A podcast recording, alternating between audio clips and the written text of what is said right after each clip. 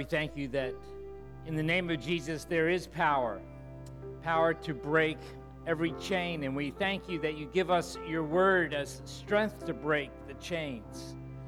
Lord, your word tells us through Paul that let the word of Christ dwell in you richly.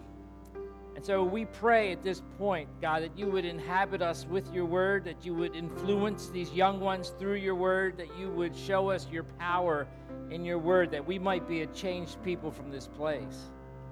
Lord, without your spirit working in us, we are dead people. We can't hear, we can't see, we can't move. And so we ask that you would meet with us now through your word and through your teachers and through this weak vessel. And we pray this in Jesus' name. Amen.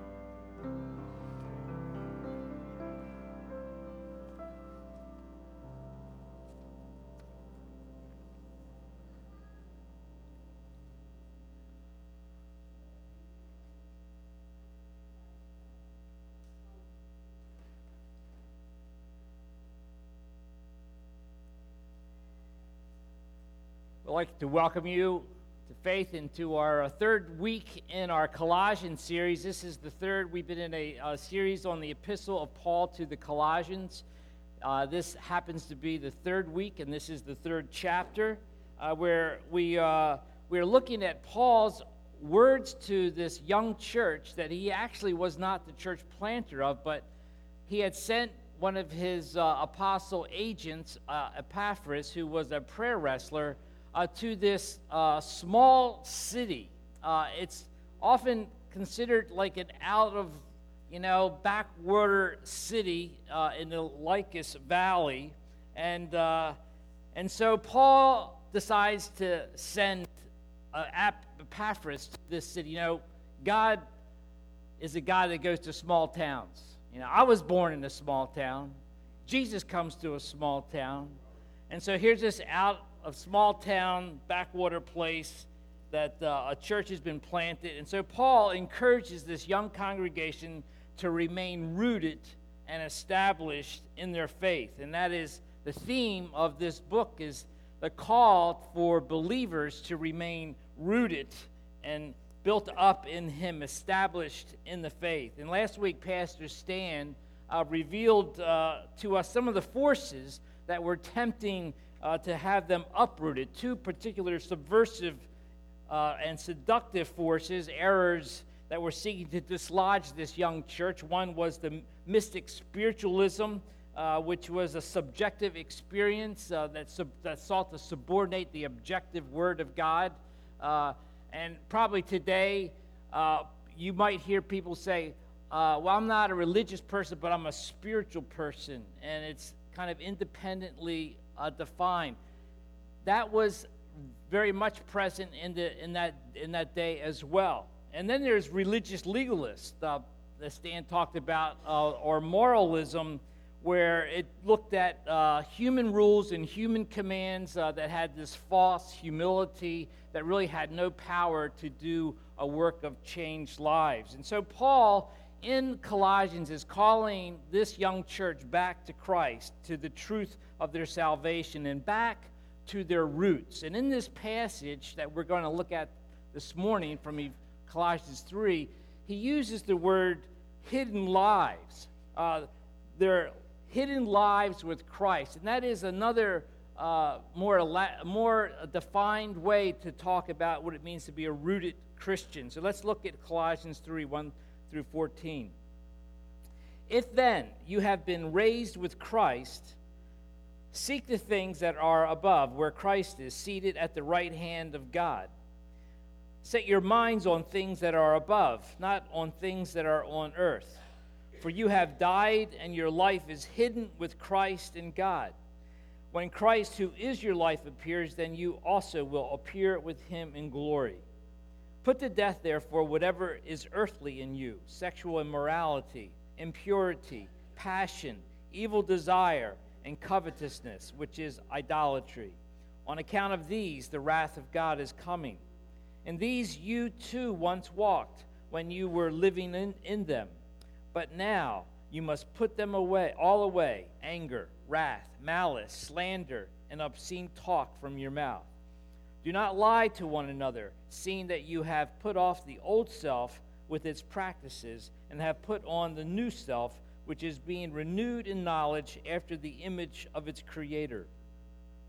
Here there is not Greek or and Jew, circumcised and uncircumcised, barbarian, Scythian, slave, free, but Christ is all and in all.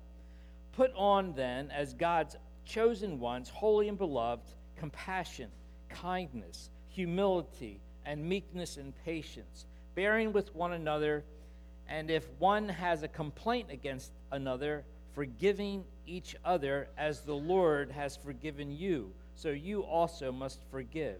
And above all these, put on love, which binds everything together in perfect harmony. This is the word of the Lord. Uh, yesterday, I had a flashback uh, to my own roots. Uh, on my mother's side of the family, we had a family reunion at a nearby park.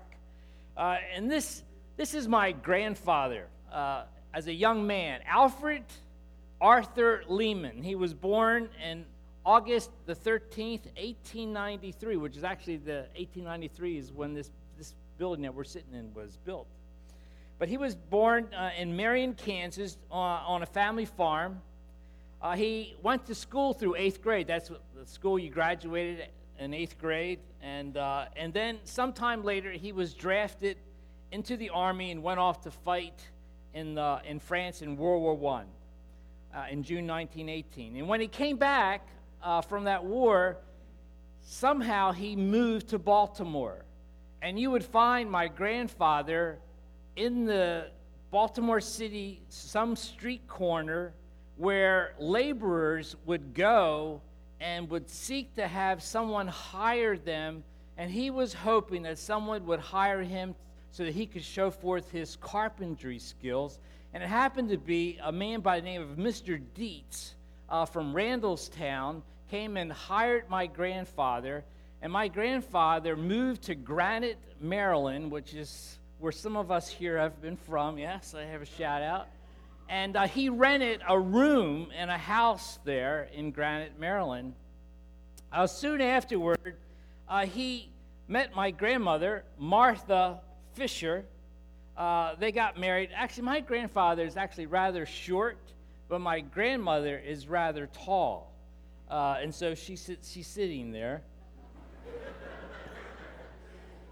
They got married, they had five children, uh, four daughters and a son, and I guess Marie and I have carried on that tradition.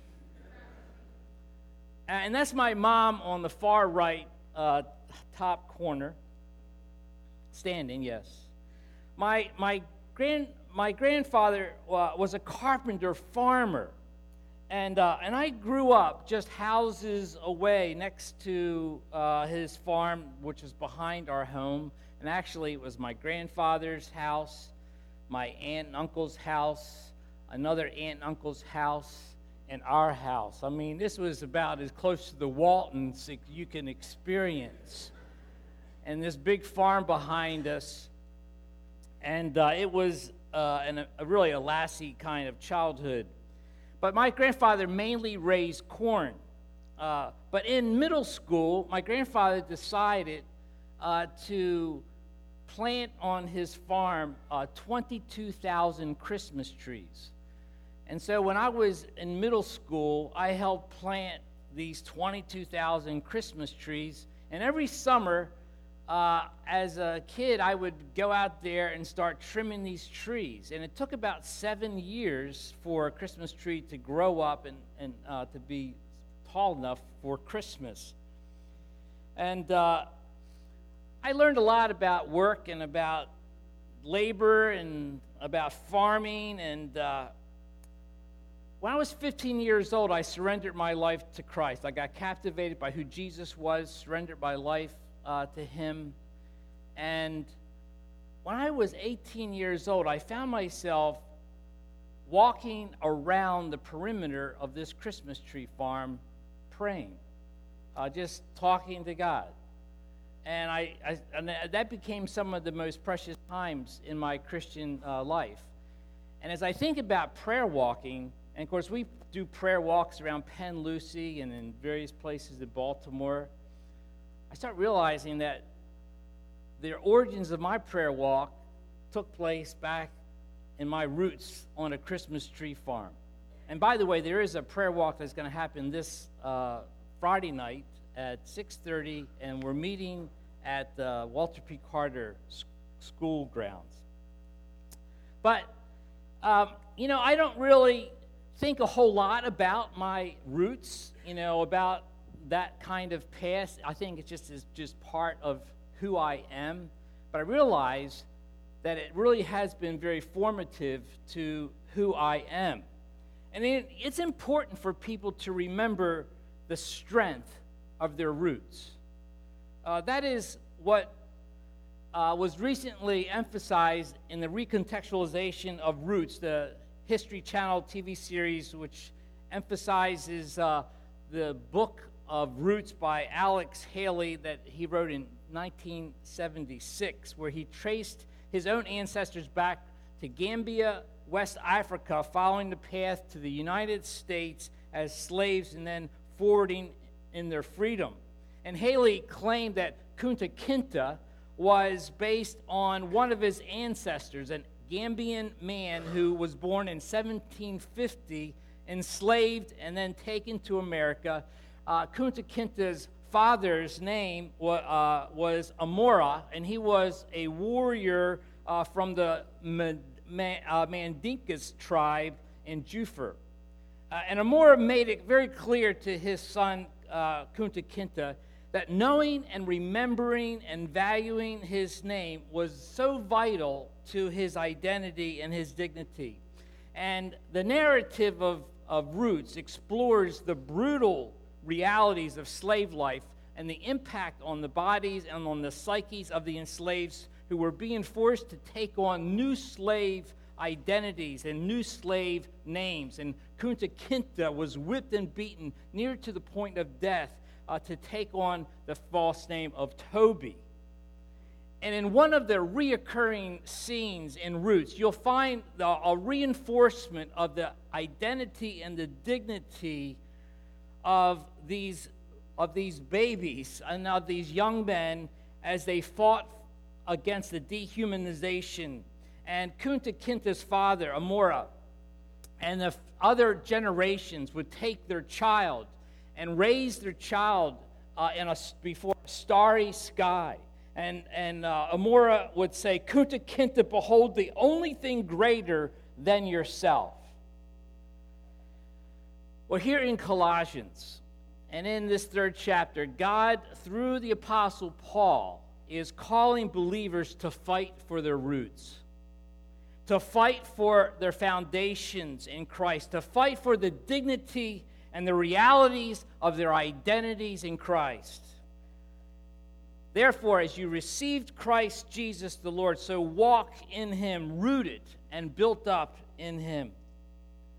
You know, we're tempted to disconnect from our roots and the identities that we have in Christ. We're we let other identities take precedent and preeminence in our hearts. And so Paul calls these Colossians and he calls us to fight. And here Paul further elaborates on the rooted life as a hidden life. Set your minds on things that are above, not on things that are on earth, for you have died and your life is hidden in, with Christ in God.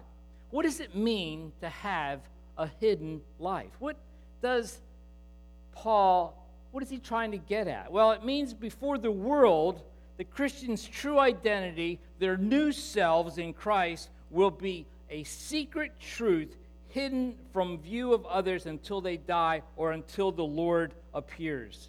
Uh, N.T. Wright says this The life of Christians thus becomes part of the mystery, the secret plan of God to be revealed to the world at the end of time, that life is not just hidden with Christ in God, it actually is Christ Himself, the hope of glory. We heard in the passage that from Isaiah 25 that we read today, where the person is talking about the glories of heaven. And, and it says, We have waited for him, the anticipation of the coming of God. N.T. Wright continues the Christian hopes not merely for the coming of the Lord, but for the full revelation of what he or she already is. Then will it be seen with what faithful diligence and perseverance many outwardly unsuccessful and forgotten Christian workers have served their Lord. Paul, the prisoner of an eccentric Jew to the Romans and a worse than Gentile traitor to the Jews, will be seen as Paul the apostle, the servant, the servant of the Lord. The Colossians, insignificant ex pagans from a third rate country town, will be seen in a glory with which, if were now to appear, one might be tempted to worship. And so Paul is calling believers, and he's calling us not to cave in to false identities, not to deny who we are in Christ, uh, but uh, to live out the hidden lives that we have, to stay rooted in Christ. And Paul shows us the character, he shows us the, the disciplines and the actions of what it means to be a rooted Christian, to live a hidden life. Uh, and he gives uh, these three things in this passage. It's a hidden life is one that has a mind that is set, that is an old man that is slain, and that is a new man that is adorned. So, first, it's a mind that is set. If you have been raised with Christ, seek the things that are above where Christ is seated at the right hand of God. Set your minds on things above, not on things that are on the earth.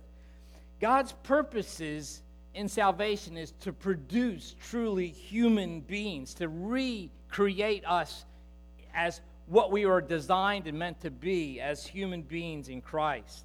Living out the image of Christ in our lives, the primacy uh, in Christian behavior flows first from an attitude that happens in our minds. Uh, there's really no excuse for not feeding our mind on the truth.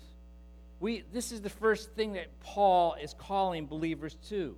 Set your mind, focus your minds, seek the things with your mind on the things above. Uh, later in this passage, it says, Let the word of Christ dwell in you richly. Uh, it's been said that someone who truly understands who he or she is in Christ is further along the road to genuine holiness than someone who is in confusion anxiously imagining that the new life is the result rather than the starting point of the daily battle with temptation. And so we're called to fill our minds. Paul, at the beginning of Colossians, says, I have not ceased to pray for you that you might be filled with the knowledge of God, full of understanding and wisdom, uh, so that you might walk in a manner worthy of the Lord. And it begins with right thinking, right believing, changes our hearts and our lives to, so that we might live right, bearing fruit in all good things. And so the, the mind that is set, but then he talks about an old man that is slain. Put to death, therefore, what is earthly in you. You know, this passage is, uh, he, he begins this section talking about, you know, don't, don't set your minds on things on the earth, but on things that are above you know, when I started reading I said, well, what are those things? You know, uh, we have some descriptions of heaven. Even Isaiah 25 talked about it's going to be this great banquet, a great feast of the greatest, the best foods and the aged wines. And, and we, we have these uh, we, images of, of heaven, but there's so much about heaven we don't know. We just know it's going to be glorious, it's going to be great, it's just going to get better and better every single day. It's just going to get better. Uh, but we don't have a huge amount of information. But what is Paul talking about? The things of heaven. Set your mind on things of heaven. Don't set your minds on things on the earth. Well, in the he actually gives us what the things on the earth are about and what things are heaven about in this particular passage. Uh, here in verses 5 and following, he shows us what are the things on the earth. Put to death, therefore, what is earthly in you. Put to death. And it's a declaration of war. Um, again, N.T. Wright says the old taboos, the old, uh, and he talks about in the former passage where people would have all this, you know, don't do this, don't taste this, don't touch this. and he was talking about all the religious moralism that had all this false humility. And he said, The old taboos put the wild animals of lust and hatred into cages. There they remain, alive and dangerous, a constant threat to their captor. Paul's solution is more drastic. The animals are to be killed. The old method of holiness attacks symptoms, the true method goes for the root. And so Paul is not playing. He is saying we have to kill these earthly things. You know, the Christian life is not about perfection, but it is about a fight. It is about a warfare. Uh, and some, some believers think that, well, I just received Jesus and I can know that I go to heaven, but it doesn't really matter what I do here. And so, like in Romans 6, Paul condemns the Romans for taking the grace of God for granted. And we find here that Paul is calling believers to do warfare, to kill those things of the earth that are in the person. And so Christians belong to a new age, and we need a clean break with the old life. And Paul gets uh, very specific uh, so that he leaves no question about what are these beasts that need to be killed. And he talks sexual immorality, intercourse outside of marriage, impurity, contamination of the character by immoral behavior, or passion and lust, any overmastering passions. Uh, he says here evil desire. Actually, in the Greek, there is not the word evil, but the desire is actually an over desire, an inordinate affections, good things. Uh, could be relationships, it could be your job, it could be your children, it could be anything in our society that could be considered good, good gifts from God. But these good gifts become ultimate gifts. And he's saying these become evil passions. And he says, and greed or covetousness, which is idolatry or false worship. And so the reality is, is that these things are competing for preeminence in our hearts. They are seeking to be first place. They are seeking to subordinate Christ and to become first place. And Paul is saying these things need to be uh, killed. And, and often what happens when people don't get their passions or their desires or their lusts, well, then we find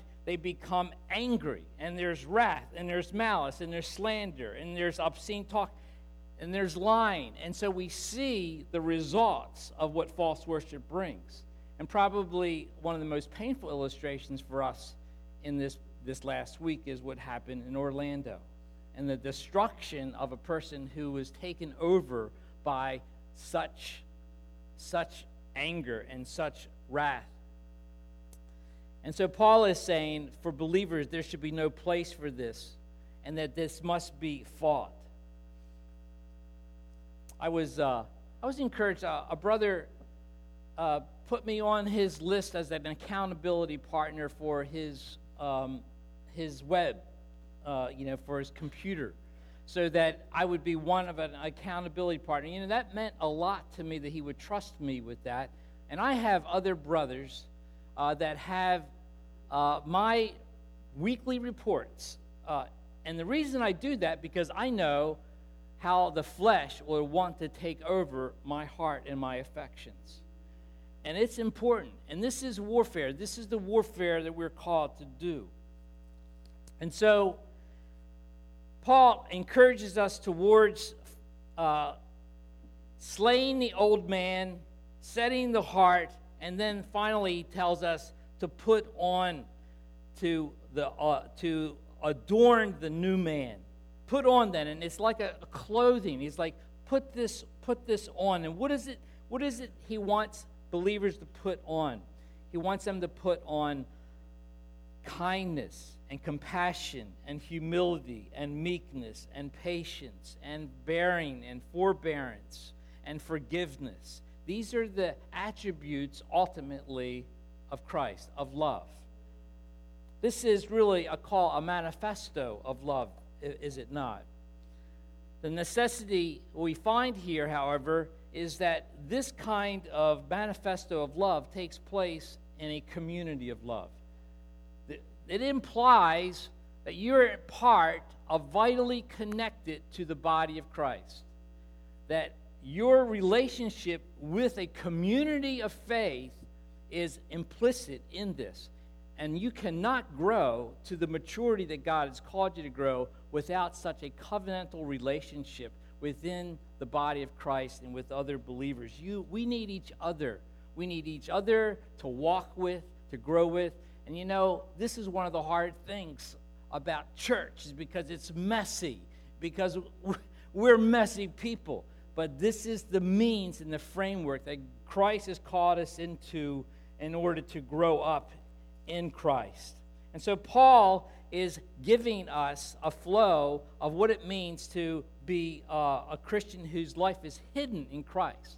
Uh, and, and it shows that he's one who adorns and clothes himself with love, who clothes himself ultimately with Christ. He goes to this point that forgive each other as Christ has forgiven you. And in each one of these incidences, he's going back to Christ, back to Christ. Set your minds on things above where Christ is seated with God. And so he constantly is showing these believers where the source of the power that they have to do this warfare and to put on these hard clothes sometimes, to love, to forgive. The only way that you and I can have the power to fight this fight and to love this love is by having an overwhelming experience and an understanding and knowledge of Jesus Christ himself. The problem for the Colossians that they were being distracted from who Christ was. And Paul was telling them, no, Christ is the image of the invisible God. The fullness of his deity dwells in him. He is the firstborn among creation. He is the, he, he, he is the one who has reconciled you to God. And so he gives the glories and the beauty of Christ. And he says, And you have died. You have died with Christ, and you have risen with Christ, and you have ascended with Christ. And so he is referring and bringing Christ back again and again and again. Albert Barnes says this This is to us a most precious truth. We have a Savior who is in no respect deficient in wisdom, power, and grace to redeem and save us. There is nothing necessary to be done in our salvation which he has not qualified to do. There is nothing which we need to enable us to perform our duties, to meet temptation, and to bear trial which he is not able to impart. In no situation of trouble and danger will the church find that there is a deficiency in him. In no enterprise to which she can put her hands will there be a lack of power in her great head to enable her to accomplish what he calls her to. We may go to him in all our troubles, weaknesses, temptations, and wants, and may be supplied from his fullness, just as if we were thirsty we might go to the ocean of pure water and drink. the idea of going to the pure, uh, to the ocean and drinking. He wants us to see that this is the Christ that we have and to come to him. He talks finally about this glory. He talks about the glory that we have, and he talks in, in Colossians about that, that God shows them to make known the greatness of his mercy to the Gentiles, the riches of his glory and the majesty which Christ eh, which is Christ in you, the hope of glory. He keeps coming back to the glory that we have. He talks about that when Christ your life appears, you will also appear with him in glory. Do you ever think about your glory? You think about your glory? You should. you should think about your glory. You know, when we think about glory, we normally think about God's glory. We think about Christ's glory. And that is appropriate, and it's important for us to see that first. Glory, which means that's where we get the word worship, doxology, doxa, praise, honor, glory, brightness, uh, majesty, excellence, preeminence, dignity all these things. He says, Of that condition which God the Father in heaven, to which Christ has raised after he had received his work on earth. So Christ is ascended into glory. But this is the other part it says the glorious condition of the blessedness into which is appointed and promised that true Christians shall enter after their Savior's return from heaven. If you, believer, could see the glory that you presently possess, or if you could see, believer, the others in this space would presently possess, we would be blinded. Uh, C.S. Lewis says this It is a serious thing to live in a society of possible gods and goddesses. To remember that the dullest and most uninteresting person you talk to may one day be a creature which, if you saw it now, you would be strongly tempted to worship. There are no ordinary people. Can you see my glory? Hardly.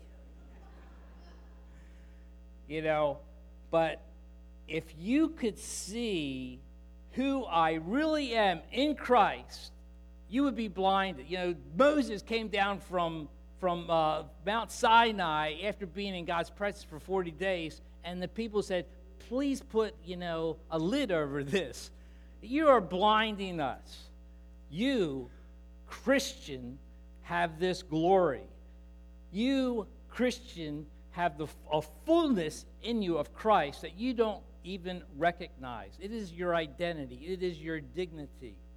Yesterday at this family reunion, uh, I have a cousin. He's some years older than me, and I hadn't seen him for years. And his, his name is Ron, Ron Bossum. Uh, he was a pastor in Northern Virginia. And I said, How are you doing? He says, uh, Well, I'm pastor emeritus now. Uh, I've been a pastor emeritus for a year and a half. I said, Really? Yeah. And he had a stroke uh, a couple years ago, and Ron uh, lost the right half of his brain in that stroke. He told me before that stroke, he could read 1,800 words a minute. He would read five books a week. And I knew that he was bright. I didn't know he was that bright. He said the most humiliating thing for him was after the stroke, he could not read.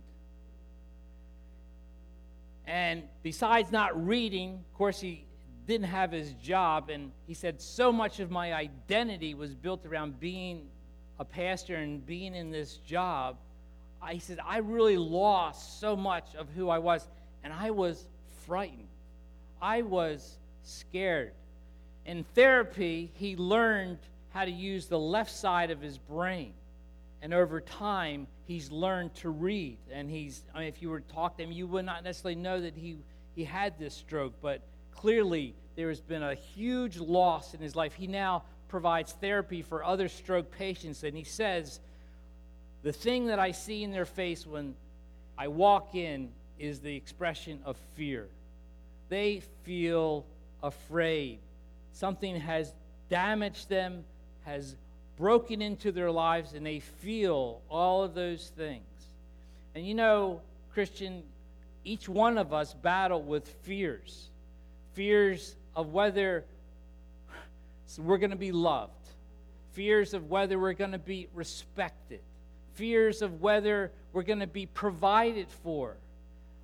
We have all kinds of fears that will seek to dominate us.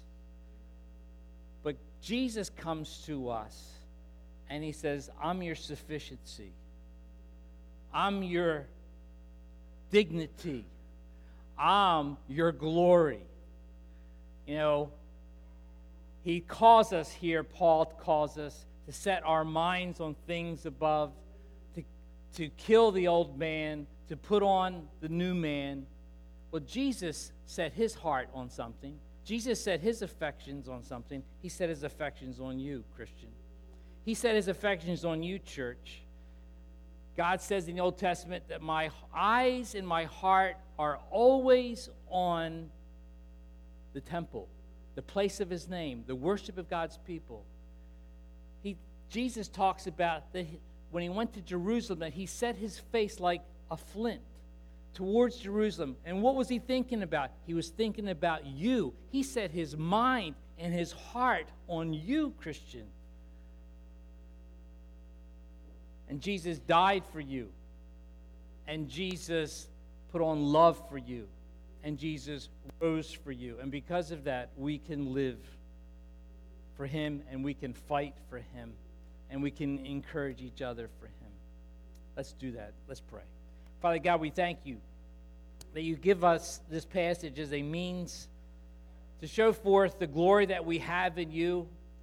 Lord, that we can live hidden lives, obscure lives that no one sees because we know that you see all things. We know that you see the secret prayers that we make for others that nobody else hears. We know that you see when we read the scriptures early in the morning when it's still dark. God, we know that you see the deeds that we do and the perseverance that we have in our tears you save in bottles. God, you know all these things and it's precious to you because we're precious to you. We thank you because of Jesus' love for us.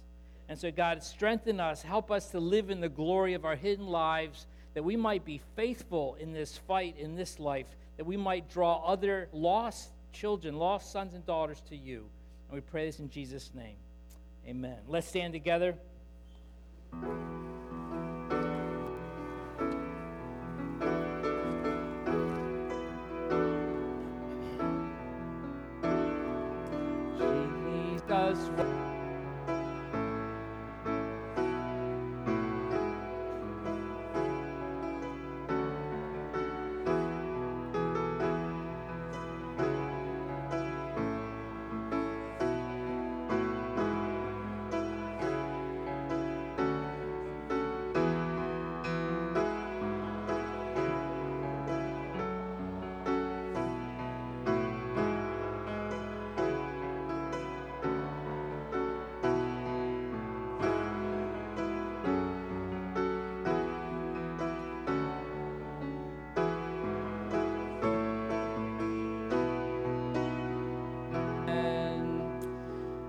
Now to him who is able to do exceedingly abundantly beyond all that you could ask or imagine, according to his power that is at work within us, to him be the glory in the church and in Christ Jesus, both now and forevermore.